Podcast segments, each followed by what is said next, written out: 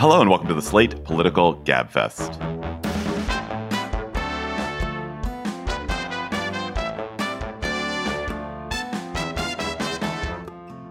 July 20th, 2023, the Trump Legal Traffic Jam edition. I'm David Plotz of CityCast in Washington, D.C. I'm joined by John Dickerson of CBS Primetime from New York City. Hello, John. Hello, David, and hello, Emily. Even though you haven't introduced her yet, I feel it's always weird to not say hello to Emily. That is true. That's nice of you. I appreciate it. That's Emily Bazelon of the New York Times Magazine and Yale University Law School. Just learned an amazing fact about how Emily does the show after even after 17 years, which is Emily records kneeling, which is insane. I and it's very prayerful, very prayerful, huh. although not Jewish prayerful. I was no. going to say I always genuflect to both of you, but that's mostly implied.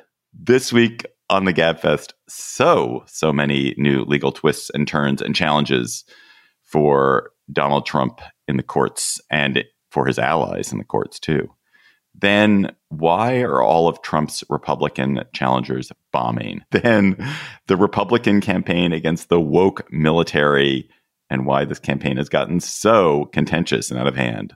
Plus, of course, we'll have cocktail chatter. This episode is brought to you by Shopify. Do you have a point of sale system you can trust, or is it a real POS?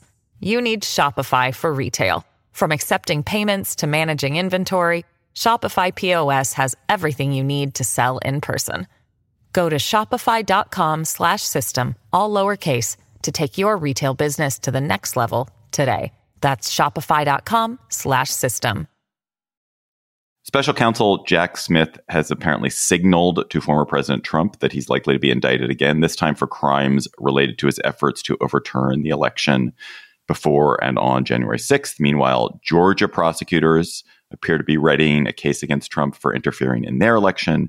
And Michigan's Attorney General Dana Nessel, who we'll hear from in a second, charged 16 people with crimes relating to their attempt to be fake electors for Trump in 2020. This plan to reject the will of the voters and undermine democracy was fraudulent and legally baseless.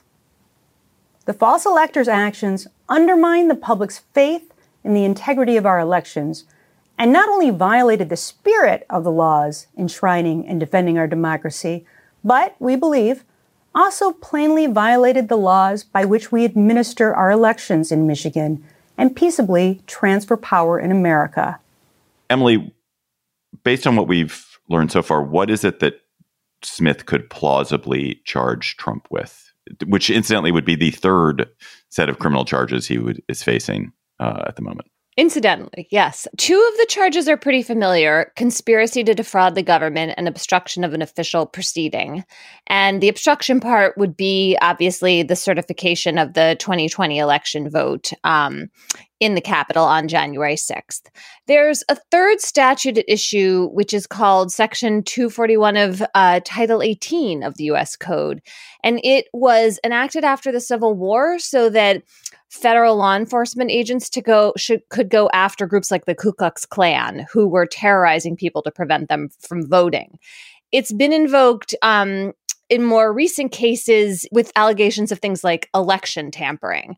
And I guess the basic theory here is that um, you can't mess around with an election, that there is a kind of criminal protection against falsely counting up votes um, or asking other people to falsely count up votes, and that perhaps that was what Trump was doing. I wonder if they do indeed bring a charge under this statute, if it will involve um, the allegations in Georgia or possibly Michigan, where you know we're seeing these fake electors being charged this week as well. Just to go a little bit deeper, so the there's a charge which is related to sort of a fraud and fundraising, could be related to a fraud and fundraising, where Trump went out and asked for money from donors claiming that it was to fund his legal fund. to fund his legal fund even though he knew that that was a disingenuous claim. So that that would be sort of the fraud claim. Then there's the obstruction of a legal proceeding on uh, uh of a congressional proceeding or government proceeding on January 6th where does it, where does the idea of ginning up fake electors and knowing that the electors are are illegitimate that would fall under the 241 I think so. I think that 241 could be used for a sort of varied set of charges that all have to do with effectively trying to overturn the results of an election. And so if you can tie Trump to the fake elector schemes, or if you think his call to Brad Raffensperger, the um, Secretary of State in Georgia, and his sort of insistence on hunting for votes there, if you think that that is criminal in its behavior, it looks like Section 241 could be the place where the government would put all of that. Couldn't it also be in a, a conspiracy to commit fraud? Yeah, I mean, it could defraud the U.S. because the the election in the U.S. is, I mean, elections. That's how you you'd be defrauding the election essentially.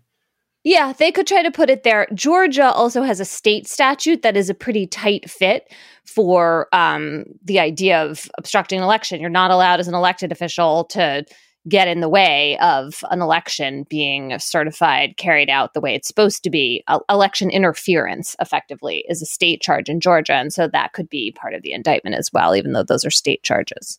I'll ask this question of you, John, because I saw you tweeted about it. I don't know if you posted it on threads as well, but it was sort of it was an indirect tweet. How much of these Trump charges do you think depend on his state of mind? And even if it's not legally dispositive what his state of mind is, I imagine it would be a lot easier to convince a jury that these are crimes if it is clear that he knows that he lost the election. Yeah, the I, I think the reason I tweeted that is because I actually my point that I make constantly, and we might as well make it at the start here, which is this always has to be thought of not just in the context of his legal peril and the defenses made in the legal context, but also that he is asking to be rewarded for all of this behavior uh, with a second term. So when his son in law, Jared Kushner, said, Oh, he really thinks that the election was won, that might get him off for the reason you just suggested, which is that in some of these cases, it would be. Um, it seems that what Jack Smith is trying to prove is that Trump knowingly engaged in fraud when he knew he had lost the, the election. But even taking it out of the legal realm, do you want a president in the United States who thinks the moon is made of cheese? In other words, if Kushner says he legitimately thought he won, that's an act of delusion that you wouldn't want a person in a position of power. I mean, you wouldn't even want a person with the, that level of delusion, you know, like making sure that your garden was watered. Um, so you, I, I always try to think of of these things in the in the double context. What is it from a legal standpoint, Emily? I mean, does it? How much does it matter legally? And then, of course, there is this sort of, even if it doesn't matter legally, to a jury, it might matter. I mean, state of mind does matter. It's called the legal term of art is mens rea. Depends on the statute whether you have to show like he was willfully doing something or negligently. I actually think that John's right. There's going to be evidence that he knew. But short of that, at some point when you are the president of the United States and there's overwhelming evidence for something, if you want to pretend that you don't know something that is like as plain as the nose on your face, that can't be an excuse anymore. I would think the jury would agree with that and that the prosecutors would be able to make that stand as the test that they're passing. Let's get to the political response to this in a second. But before that, I, I am interested in your guys' take on the Michigan charges. So here we have the 16 people who who put themselves forward as fake electors for Trump in Michigan and who signed a series of documents making false assertions about him, how they were they were legitimate electors for Michigan have been charged by the Attorney General of Michigan under state charges there. And I think Dana Nessel, the Attorney General's belief was it looks like these folks are going to go off scot free that the federal government is not going to charge them and there will be no federal crimes charged and we can't have a situation where people are not punished for uh, making significant efforts to subvert the elections in Michigan. Were you all um, convinced by this that these folks needed to be charged charged. Some of them are just, you know, they behaved not well, but they're just like kind of everyday citizens who are Republican zealots. I mean, I'm never super excited about having the lower level people pay a lot of the penalty for behavior like this. I wonder if they're being charged so that they'll plead guilty to something relatively minor in terms of a penalty and then flip on the higher up people who really should bear responsibility for a conspiracy like this. I'm in favor of holding people accountable for this kind of fraudulent act because it just seems like a real threat to the functioning of our government. How low you need to go down the food chain? Yeah, I don't know. On the other hand, I mean, there also we should note that that the uh, attorney general in Arizona um, Kris Mayes has also launched an investigation that seems to be a version of sort of the Arizona version of what they tried to do in Michigan. So, if Arizona, Michigan, and Georgia were the three states, um, it looked like you know it looks like there's basically action at all three state levels. The integrity of the because elections are are um, located in the states, it seems to me this it is useful to have this happening at the state level, and that in a situation like this where you have a president who relied in part on the self maybe not self actualization, but the inspired movement of those within his party, you do want to have some pressure on people to not, you know, to people to think for themselves, not to be able to sort of get off by saying, well, we were just kind of doing what the leader of our party was suggesting we do. And also in this case, it's clear that these folks were given warnings that what they were doing was not right. And they knew, for example, that they were supposed to gather in the Capitol. They were unable to gather in the Capitol, and yet they signed legal documents and lied and said they had. And so, so it's not they were they did they they did have dirty states of mind. Uh, there were dirty mens reas there, um, filthy mens reas all across Michigan. I just going back to the charges. I just when the charges that Trump faces, the one that really seems most dangerous to me, or the the one that is most threatening, does have to do with not so much with what the January 6th protesters did in response to Trump's urging, not so much the fundraising. I'm willing to believe that both of those things are crimes, but it has to do with concocting a legal strategy where you get false slates of electors, where you try to strong arm the vice president.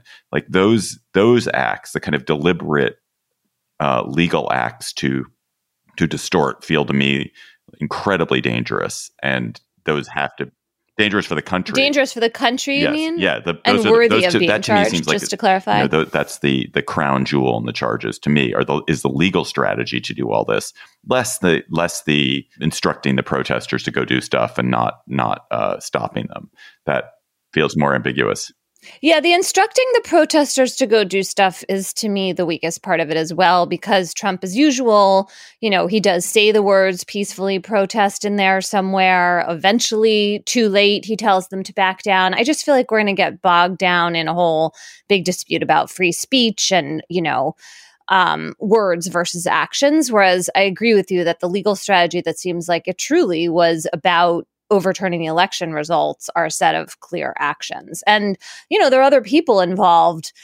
John Eastman, the lawyer who was advising Trump, a couple of Trump advisors, Jeffrey Clark, who was in the Justice Department, Mark Meadows, maybe. Like, there are other people who have an incentive, who would also be criminally liable potentially and have an incentive to testify against Trump to save themselves. So, John, the Republican response so far has been kind of muted from other uh, leading Republicans, certainly not particularly condemnatory of Trump in advance of these charges. Uh, it's the usual line that we've heard so far. It's a politicized Justice Department, a weaponized Justice Department.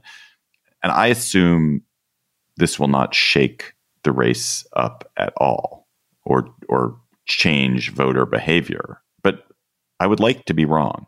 You're not wrong. Remember what Kevin McCarthy said, um, the House Speaker when this happened. He said the president bears responsibility for the attack and that he has to admit his responsibility, not only admit it out loud, but then take actions after January 6th to smooth the way for a peaceful transition for Joe Biden.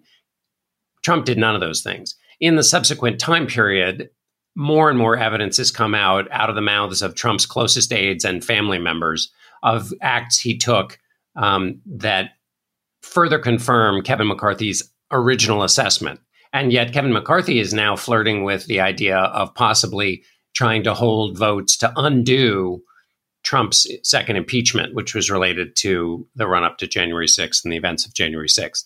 Um, he's also um, being pressured by Trump and may very well give in to endorsing Trump for president. So um, Lindsey Graham is a similar, uh, you know, a similar person who said that um, that it was uh, that the president's actions were the problem on the sixth, that it was a major part of his presidency, um, that his that his staff was um, distorting the facts and providing misinformation. Um, he now, Senator Graham, says that the, the, that this possible indictment for January sixth is um, frivolous, and and he has endorsed Trump to running for president. So, as more evidence has come out, the position has actually been to retreat from their um, har- harsher positions. Mitch McConnell's the only one who's stayed in the same place. But do you guys think like these are politicians and their motivations are different than voters? Is there some set of voters for whom this the accretive value of these charges peels them away from Trump? Or, or just lowers enthusiasm, therefore, like ultimately lowers turnout, or do we just not know? Her name is Sarah McGillicuddy. She lives at 431 Locust Lane in Nashua, New Hampshire. There's a single voter. I don't think. I mean, more than one, maybe, probably not. I mean, it's um. What if it turned out that that was a real address and a real person, and you just made it up? That would be weird. I mean, it, w- what we've seen in the polling so far, and in the response to other candidates, which we'll talk about in another segment, has been that um, the more there have been legal problems for the for the former president, the better his standing in the party has, by the measures we can tell, has has gotten. Emily, last question on this topic so we have uh, documents case, this uh, subverting the election case, federal for subverting the election. We have a New York State charges uh, payments to Stormy Daniels, which we learned this week will stay in New York State court according to a federal judge's ruling. Uh, we've got looming Georgia state charges. These Michigan electors charges, which don't implicate Trump directly, possibly Arizona for the at least the four cases, the four potential criminal cases that Trump faces, how does this get staged? Like how do they how do you even do project manage this so you have a calendar where this can all happen? New York State Court is different from federal court. The Justice Department will be managing a case in Florida and perhaps one in DC as well. The DC case, if it comes to fruition, as it seems like it probably will, looks like a better jury pool for the Justice Department. And then there would maybe be uh, a case proceeding in Georgia State Court. I am sure the different judges will be aware of each other and the calendars they are setting. But the Trump legal teams will surely try to drag this out as long as possible, and they'll use the multiple multiple proceedings as a reason for doing that. And they did already this week in front of Aileen Cannon in Florida in the in the Mar-a-Lago documents case, arguing that basically not only was there a boatload of stuff in that case that they would take them forever to go through, but that that Trump also was facing these other challenges, and that for him to go through and look and and prepare himself for that case, given all the other things he's got to worry about, was a reason for delay. I mean, the, whole game for them is delay for the very obvious reasons that if he's elected president, then something strange is going to happen to all of these charges. And if they're not resolved, he can federally pardon himself, maybe. I mean, who knows? But certainly, if he gets elected, that would cast an entirely new framework. He would control the Justice Department. It's just a complete, um, yeah, a big win for him to delay this as much as possible.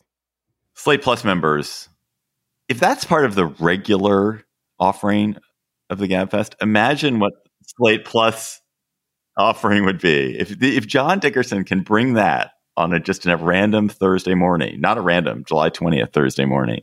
Imagine what he'll bring to a Slate Plus discussion. Uh, you get bonus segments on the Gabfest if you become a member. And this week's bonus segment, we're going to talk about the actors and writers strikes in Hollywood. Do they matter? Who should win them? If you go to slate.com slash gabfest plus, you can become a member today slate.com slash gabfest plus. This episode of the Gabfest is brought to you by Aura Frames. Are you looking for the perfect gift to celebrate the moms in your life? Aura Frames are beautiful Wi Fi connected digital picture frames that allow you to share and display unlimited photos. It is super easy to upload and share photos via the Aura app. And if you're giving Aura as a gift, you can even personalize the frame with preloaded photos and memories. Aura Frames in the notes that I have here says moms like aura frames. I'm here to tell you that is like the truest statement in the world. I gave my mother an aura frame. She absolutely loves it. She's also always hectoring me to keep adding new photos to her aura frame so that she's got great new photos every week. So think about giving your mother or grandmother or aunt or sister or friend an aura frame for Mother's Day. It was named the best digital photo frame by Wirecutter and selected as one of Oprah's favorite things. Aura frames are guaranteed to bring joy to moms of all ages. And right now, Aura has a great deal for Mother's Day. Listeners can save on the perfect gift by visiting auraframes.com to get $30 off plus free shipping on their best selling frame. That's A U R A frames.com. Use code GABFEST at checkout to save. Terms and conditions apply. This episode is brought to you by Shopify. Do you have a point of sale system you can trust, or is it a real POS? You need Shopify for retail. From accepting payments to managing inventory, Shopify POS has everything you need to sell in person. Go to shopify.com slash system, all lowercase, to take your retail business to the next level today. That's shopify.com slash system. We are still a month away from the first debate and six months from real voting, but my goodness, the Republican field is struggling. Lower tier candidates like Doug Burgum, the North Dakota governor, are resorting to bribery to try to get on the debate stage. And it, it succeeded. Burgum is, has been offering people $20 in exchange for $1 donations to his campaign because one of the thresholds for being on this debate stage is that you have 40,000 donors. So if you can get people to donate a dollar, he will add up his his donors and that will help him qualify for the debate stage. It's not it's not legal. It isn't legal. You're not allowed to it's I mean that doesn't mean he will go to jail, but it's not really legal. It's not legal or it's not allowed by the Yeah, you're not allowed to compensate people. You're not allowed to reimburse people for their political contributions. Right. Otherwise, like, right, this would happen a lot. Although I guess if you normally spend more money than you bring in, that's not helpful. But you could reimburse bundlers, for example. Also, Mike Pence has hardly raised a dime.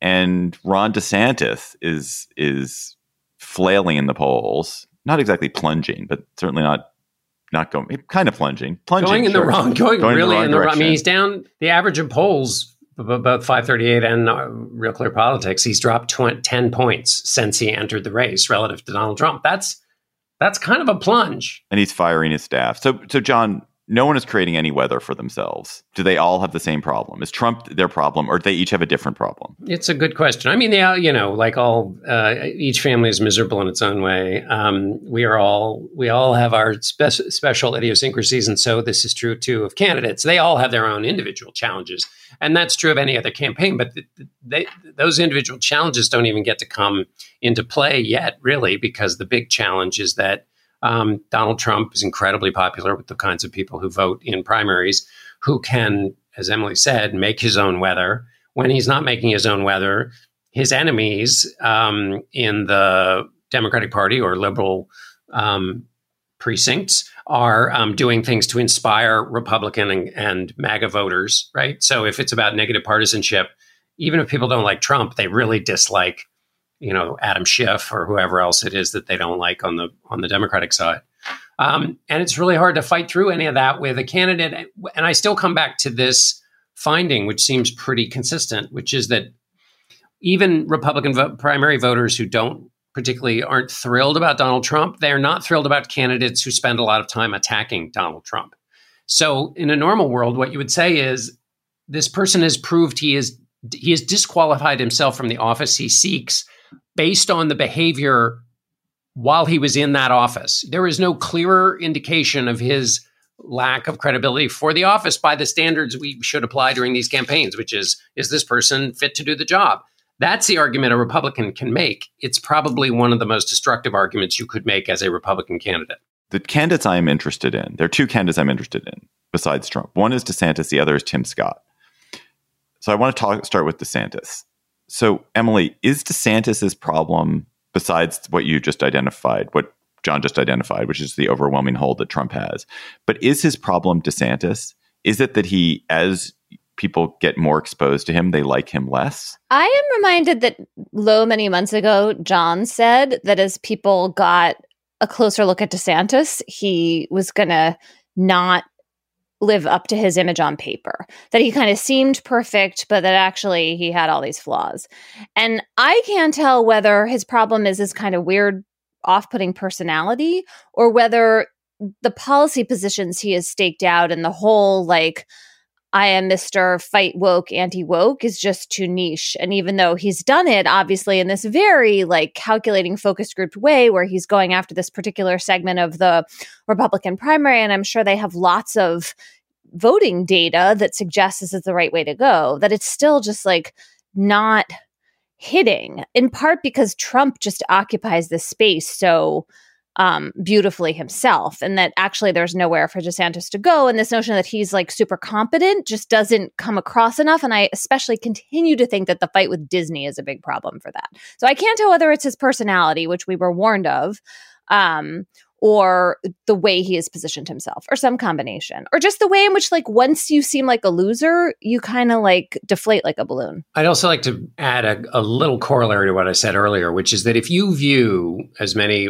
participants in the republican primary process do the investigations into donald trump as the weaponization of politics and you think that democrats are uh, going to stoop to those levels then you want somebody running your party who is a proven performer in cutting corners, being tough, breaking the rules, damning the torpedoes. And there's nobody in politics who's better at that than Donald Trump. So it's not just a I deframed it in the negative, which is that Republican primary voters, voters don't want candidates who attack Trump. There's also a positive way to look at it. They see the race as an existential fight between those who know what's going on which is that the liberals are going to ruin American life and the future of their children, and those who don't. And Ron DeSantis, as much as he talks about wokeness, is not is no match for Donald Trump in the in the existential fight against the liberal hordes. By the way, listeners, Emily is having some technical difficulties, so if she sounds odd or off for the rest of the show, that is why. Apologies. I feel like I should just have that as an excuse in my life always. I want to turn to Tim Scott, which is a sentence I thought I would never say. Who's that? I'm kidding.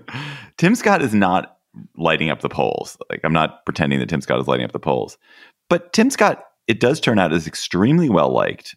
And Tim Scott has plenty of money. And, and he's a Republican senator from South Carolina running for president. Right. Senator from South place. Carolina. Yeah. Uh, yes, noted. Um, he's the non Lindsey Graham Republican senator running from South Carolina. He's very conservative, very religious. He's he's definitely not anti-Trump, but he's also not an asshole.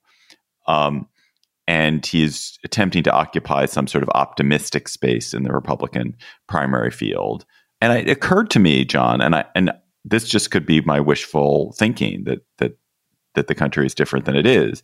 That if Trump's legal troubles do somehow actually end up disqualifying, that the person who might benefit that Scott that Scott feels like a somebody who might emerge and rise. He's not an anti-Trumper. He's not doesn't have the personality flaws that DeSantis may have, and he's a likable character. Am I just completely kidding myself? I, two things um, uh, come to the fore when you talk about that. One is that if it's true that one of the big mistakes that um, I and others made in watching Trump's rise is that even though I knew there was an audience for Trump and felt that in my bones going all the way back to 1992 in the Buchanan campaign and even before that, that I didn't think that a as big a portion of the evangelical um, kind of uh, character first base of the Republican Party would flip as quickly as it would and align behind him when there were other candidates. If that was a mistake in over reading all of that reporting I'd done over the years, talking to these voters who said character mattered, personal character mattered so much to them and their candidates, is it possible that I'm over reading what seems to me to be quite locked in in the race, which is this hold that Donald Trump has on the party? What if I'm as wrong about that? And it's just like, it looks that way, but that ain't it so how I still can't I can't figure out how I'm wrong about that, but whatever. Maybe just wrongness is built in and will be yet to be discovered. It that would be one precondition for Tim Scott rising. The second thing about Tim Scott rising that that seems possible is that Tim Scott is a is a great story for voters of any party to tell themselves of a of a candidate who comes from very very humble beginnings and makes something of their life and then goes on to succeed in politics. That is the American dream in in politics. And so, if you are a member of a party, you want to get behind a candidate like that. Um, and so, particularly for a party where a lot of voters, whether they will admit it or not, have had to swallow deep principles that they've held their whole lives and repeated at Rotary clubs and told their family members about what constitutes a public figure and the character requirements of a public figure. They've had to swallow all of that. They wouldn't have to. They could celebrate it again with with Tim Scott. He also has a lot of institutional support in the in the institution he comes from in the Senate. So I think there are all these possibilities. It's just you have to get over that Um, and and your question had embedded in it the idea that you get over it by having some legal event that that actually does disqualify Trump. So I think if that happens, yeah, and he's got a lot of money. Um, Tim Scott does in his in his bank account. So I think it's not a crazy thought. Emily, are you looking forward at all to this first Republican debate? Do you think a debate stage could change any of the dynamics in this race? Mm, I mean, I'm kind of curious in like a popcorn way. I guess it could if someone like really breaks out, but mostly I think it's just going to be like a melee. It will be a question of whether anyone figures out how to gang up on Trump, right? I mean, that would be the smart play, except if they coordinate in some way, then they could be aiding each other. And also, none of them really seem to have, except for Chris Christie, I don't think Asa Hutchinson is going to be on the debate stage. So maybe Christie, if he's there, it seems like he's the only one who really has an appetite for going after Trump directly. And that is just the weirdest dynamic. In 1980, Reagan didn't show up at the first debate in Iowa, and um, and all the other candidates uh, beat up on him, and he ends up losing Iowa. And and and Bush comes out of it with the big mo, as he called it.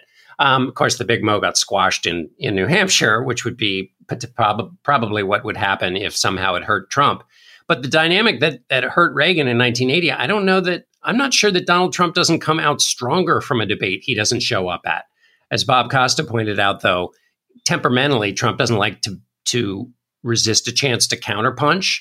And so while he seems to be saying he's not going to show up at the debate, could he really resist fighting in the moment with somebody who tried to come after him?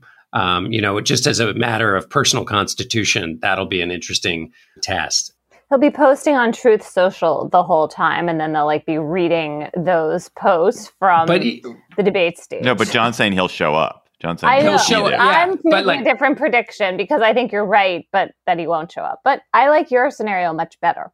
It would be also fascinating if all the other Republican candidates got together and said, look, it's a pretty simple, easy case to make for why he's either unelectable in a general election context or he has, in the way he's behaved in office with respect to January 6th or other things, broken his oath and shouldn't be rewarded with a reelection. Like, I mean, I'm not saying that would work, but I mean, you could imagine them all colluding to say we have to make this case collectively before we can each fight individually. They're literally temperamentally incapable of it. They don't believe it. Vivek Ramaswamy, who's probably running number two in the race, is actively opposed to that position. So good luck. Yeah, that was that was probably the most delusional fantastical thing you've ever said on the show. We have another Gabfest Reads dropping in your feed this Saturday. It's my conversation with David Grann about his marvelous new book, The Wager, about a shipwreck in the 1700s. It is a brilliant and gripping and thrilling book. And David is just delightful to talk to. He, of course, is a, the author of so many of these modern classics, uh, adventure and exploration, the lost city of Z, for example. Um, and uh, you can get that in your feed on Saturday. Gabfest reads. The future of America is in your hands. This is not a movie trailer, and it's not a political ad, but it is a call to action.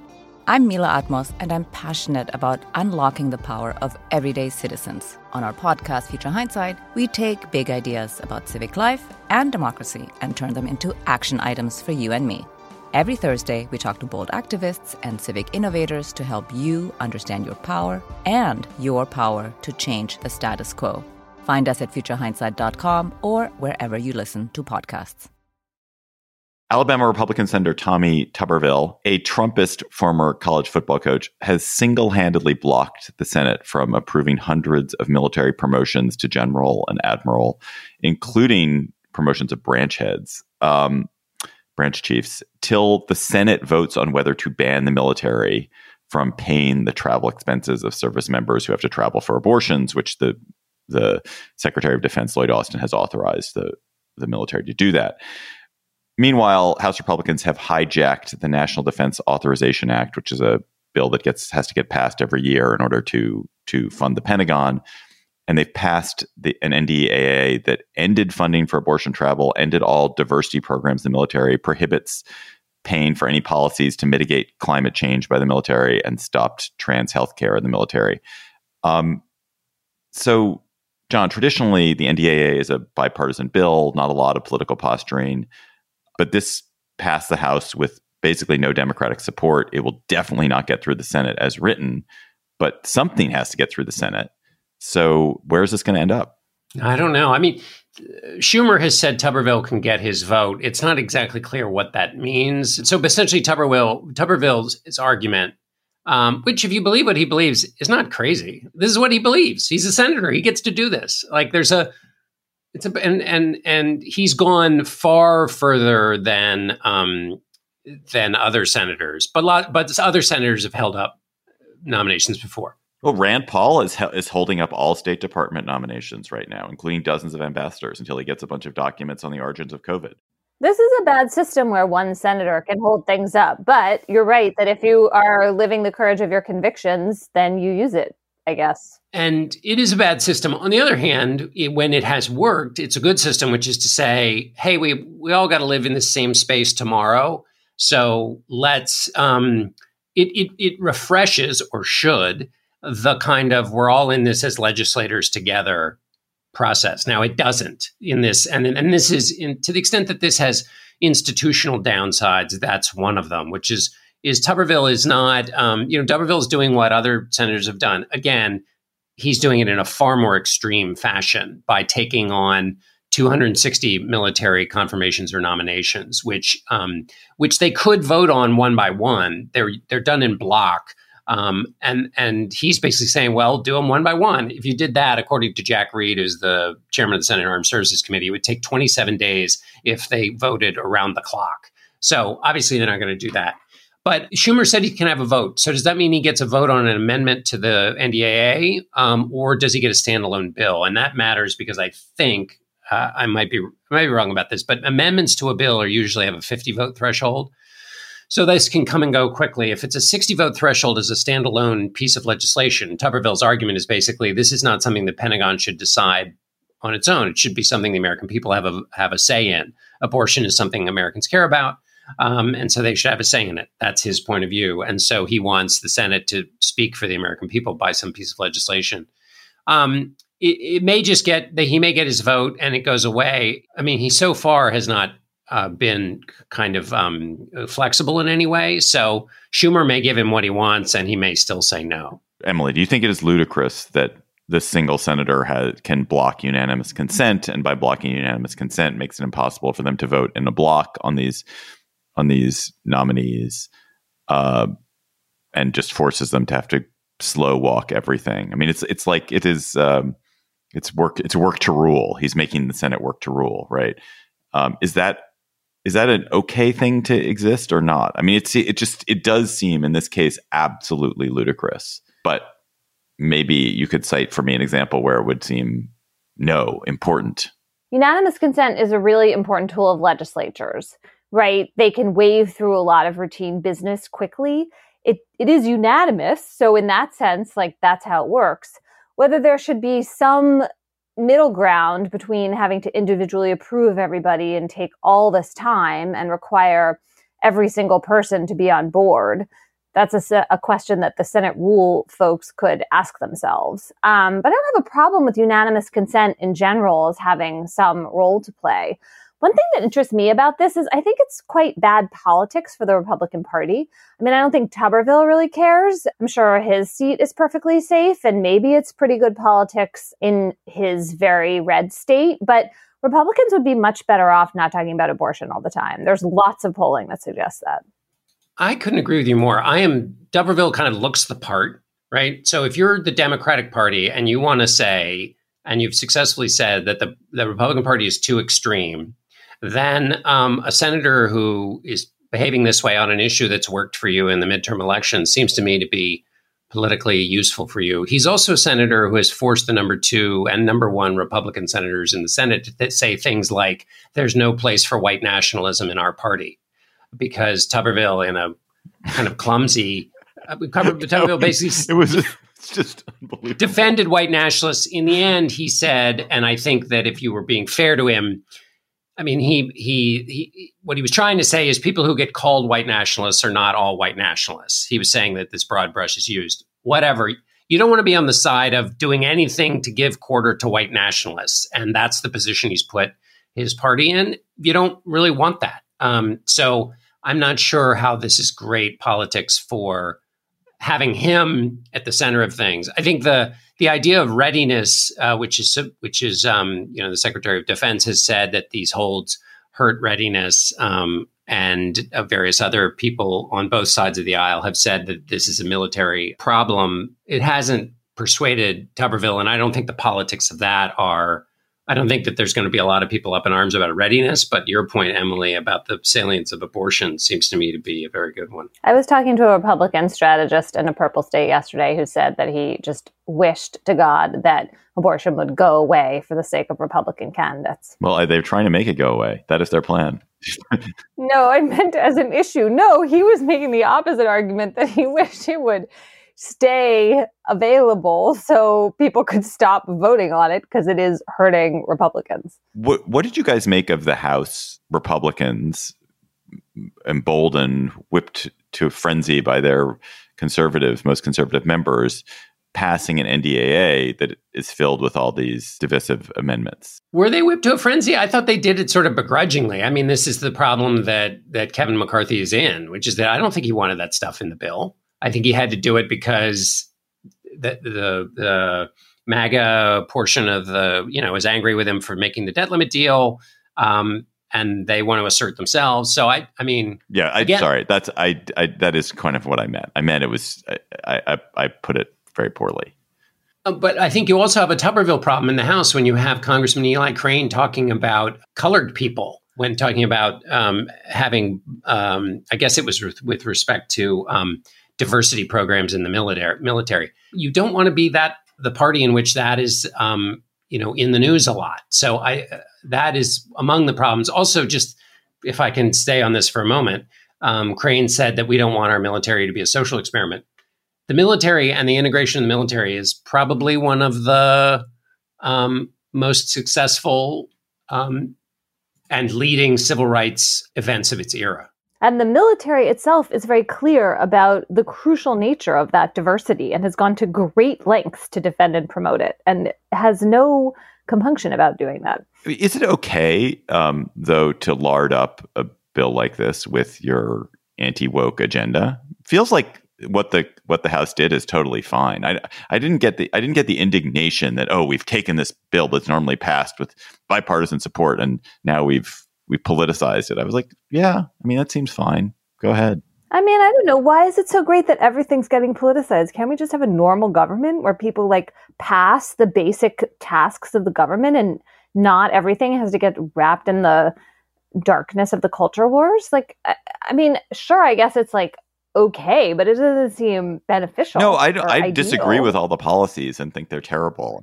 But even even if you loved all the policies, like why is this the vehicle for them? Well, couldn't you imagine though if the if the f- foot were on the other shoe, um, uh, so to speak, that you could you could certainly imagine that um, liberal Democrats would hold up the NDAA in order to protect abortion rights if there were a, a, a Trump administration doing the opposite.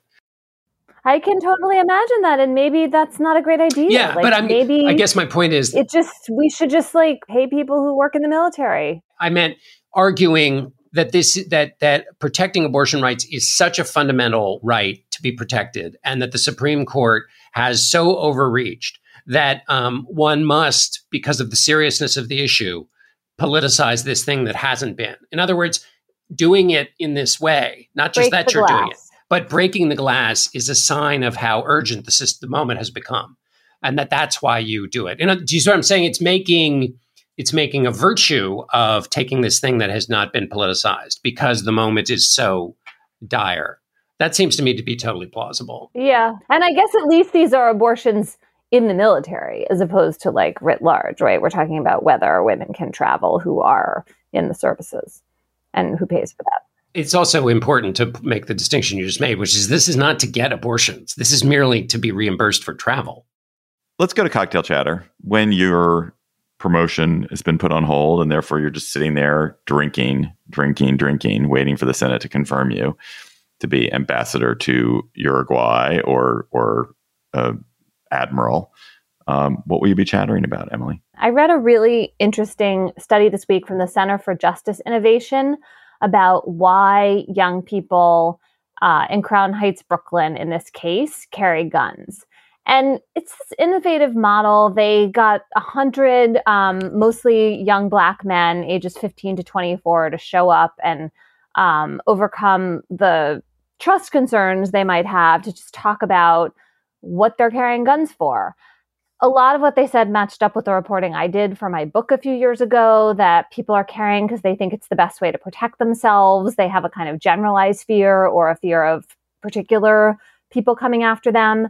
There are people who carry for their image. They think it'll make them look tougher and better. Uh, people who carry as part of street hustles. And then there are, you know, actual shooters, but they're in a real minority. Um, and I just thought it was really worthwhile reading through these quotes about what people are going through. Um, I always feel a sense of poignancy about this kind of reporting because people think they're making themselves safer when they carry guns in poor urban neighborhoods, but really they're not. They end up often in situations where there's a lot more danger to themselves or others. And so there's just this kind of sadness about, you know, the understandable reasons why people feel fear and then the tactics that they go to to address that fear, which are incredibly counterproductive. So, anyway, the study is called Two Battlefields Opps, Cops, and NYC Youth Gun Culture. It's by Elise White, Basaime Spate, Javonte Alexander, and Rachel Swaner, and it's from the Center for Justice Innovation. John, what's your chatter?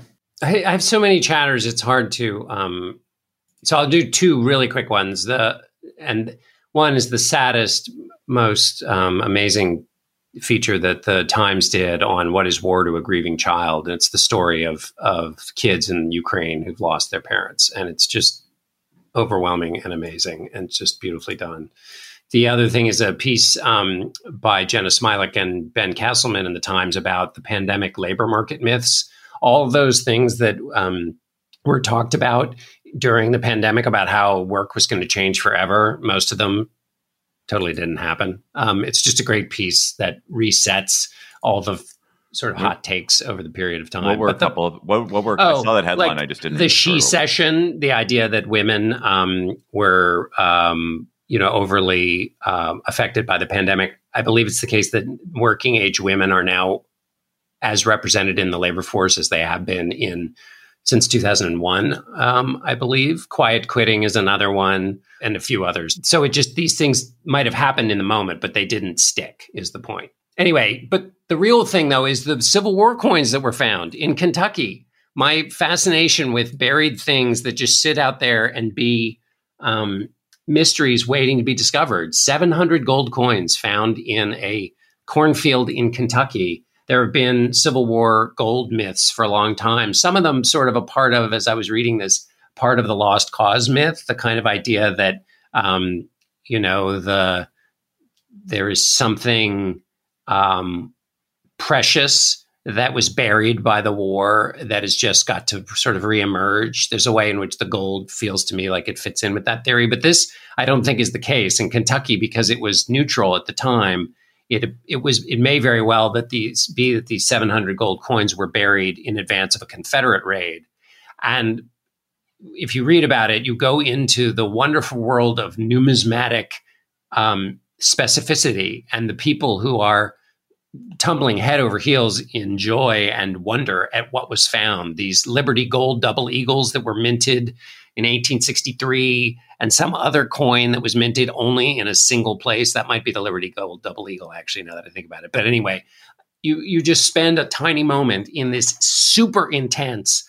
Um, in addition to the kind of mystery and wonder of it, and the anonymous guy in Kentucky who found it and now has millions of dollars, um, this just very intense subculture was uh, uh, fun to dip into. Uh, that that can lead into part of my chatter, which is that, as I think I've mentioned, I do this tour of a secret fort here, secret Civil War fort in the in the forest of Washington D.C. And as it happens, um, I had some cancellations, so there are now unexpected openings. So if you want to go on this tour on July 29th, look on Airbnb uh, exploring a secret fort. Um, I know that it's I, my my tour attendees are almost all Gabfest listeners, so so some folks have asked about openings, and there People are some openings. do love that But- tour. But the but actually, what was reminded me of it, John, is that um, just the kind of persistence of of money in the Civil War is that there's one aspect of the story that I tell at, about this fort is that in 1864, a Confederate army uh, besieged Frederick, Maryland, and threatened to burn Frederick, Maryland to the ground. Frederick, which is this beautiful town just outside of Washington, burn it to the ground unless they got a ransom of two hundred thousand dollars. And so all the banks of Frederick came together and supplied whatever hard currency they had and gave two hundred thousand dollars to this this Confederate general so that Frederick was not burned. And that was basically the city. Um, the city took a loan from the banks to pay off the general, and that loan made in 1864 was still being paid off in the 1950s. Uh, so it's just like the, it's a long stride the Civil War has. Um, I just wanted my my um, my real chatter is just another time commending people to another Times piece. Caity Weaver has an extremely funny, charming piece. Um, my impossible mission to find Tom Cruise, in which she attempts to just see learn anything about Tom Cruise's life. Tom Cruise has the most secret life and no one knows where he lives. No one knows anything about him. And so she just attempts to figure out where does he live or where does he spend his time? Can i learn any fact about tom cruise's private life? Uh, and that was her goal. And and the story is her attempt to do it. And it's um, i mean it's a, it's a shaggy dog story. Caity Weaver is a genius of Shaggy Dog. very charming shaggy dog story listeners you sent so many chatters. This, there were so many. I lost probably 45 minutes just leafing through chatters following youtube videos. There were it was an incredible variety of chatters that you sent us. Thank you so much. Please keep emailing them to us at gabfest at slate.com tweet them to us at, at slate gabfest. And our listener chatter this week comes from north of the border diane denton of toronto canada. Hi, this is Diane Denton from Toronto, Canada. My chatter is a compliment to last month's GabFest Reads featuring Peter Singer. I'm chattering about Harriet McBryde Johnson's essay Unspeakable Conversations, which first appeared in the New York Times Magazine in 2003. While Singer is best known for his work around animal rights, he is infamous in disability circles for his arguments justifying infanticide of disabled infants. McBride, who is a disability rights lawyer and herself disabled, meets Singer for a face to face debate. She recounts that meeting in an essay that is smart, poignant, nuanced, deeply personal, and often quite funny. The first line is a heart stopper. He insists he doesn't want to kill me. Read it online or in Disability Visibility, edited by Alice Wong, an anthology packed with other standout essays by disabled writers. That is an essay that has always stuck with me. It is very memorable.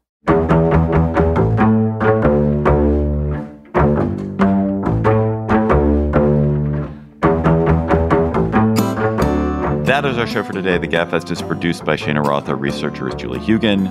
Our theme music is by They Might Be Giants. Ben Richmond is Senior Director for Podcast Operations. Alicia Montgomery is VP of Audio for Slate. Please follow us on Twitter at Slate Gabfest. Tweet chatter to us there, or better yet, email it to us at gabfest at slate.com. For Emily Bazelon and John Dickerson, I'm David Plotz.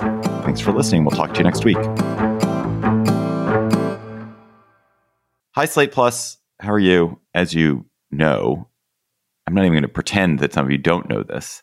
As you definitely know, there's strikes all across Hollywood, all across the American entertainment industry. The the actors of America, uh, their union SAG-AFTRA, has joined the Writers Guild, which represents the folks who write TV and movies, in going on strike.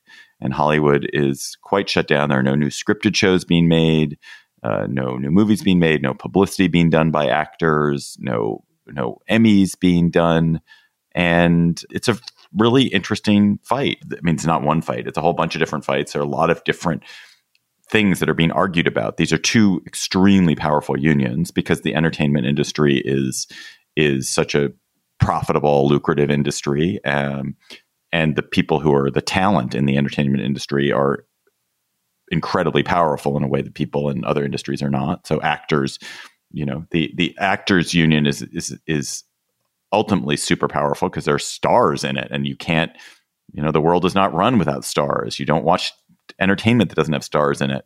Uh, and the Writers Guild is really powerful because they create these works that are so powerful and so moving and so uh, so funny and so joyful, and that we all want to see. And that that can't just be done yet by robots, although soon enough, um, which is part of the issue. And so these these unions have a lot of leverage, but you know they're up against very powerful forces too. And so we wanted to talk about what they're fighting about. Like it feels to me like there are two.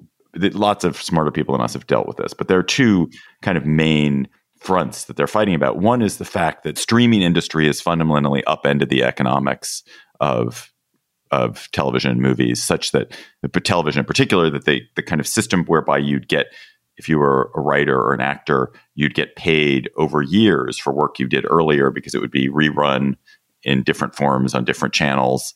Um, had that that model has decayed, so there's barely any of that left, and that the new streaming model there isn't there's not nearly as clear a path to something gets streamed and therefore the writers and actors who have a, created that thing get some compensation for the continuing consumption of that product that the payments tend to be more upfront rather than residual. That's one big thing. And the second big thing is an enormous anxiety among writers and actors about the effects of ai on their industry and how that will um, you know disappear work for lots of them.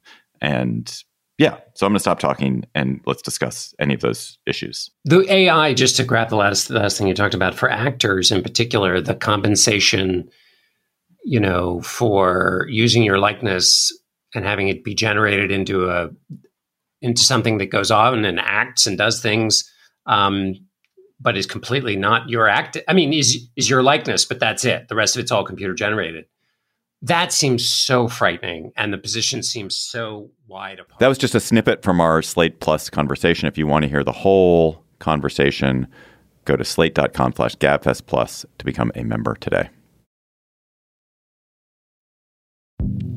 Hi, this is Dahlia Lithwick, host of Slate's legal podcast, Amicus. If you're listening to this show, you might be interested in Amicus's live show that we're hosting in Washington, D.C. on Tuesday, May the 14th. My colleague, Mark Joseph Stern, and I will be talking to some amazing guests, including Sherrilyn Ifill and a sitting state Supreme Court justice all about how originalism, a relatively recently invented way of interpreting the Constitution, has taken over the Supreme Court and radically reshaped the law. It's been doctrinal rocket fuel for the conservative legal movement and facilitated the rolling back of abortion rights, the expansion of gun rights, and the obliteration of the separation of church and state. And as another wildly consequential Supreme Court term careers to its end, the court's originalists are on a tear. But there's something you can do about it, and we hope you'll join us in DC on May 14th to explore the possible pathways out of the current situation. Go to slate.com slash amicus live for tickets.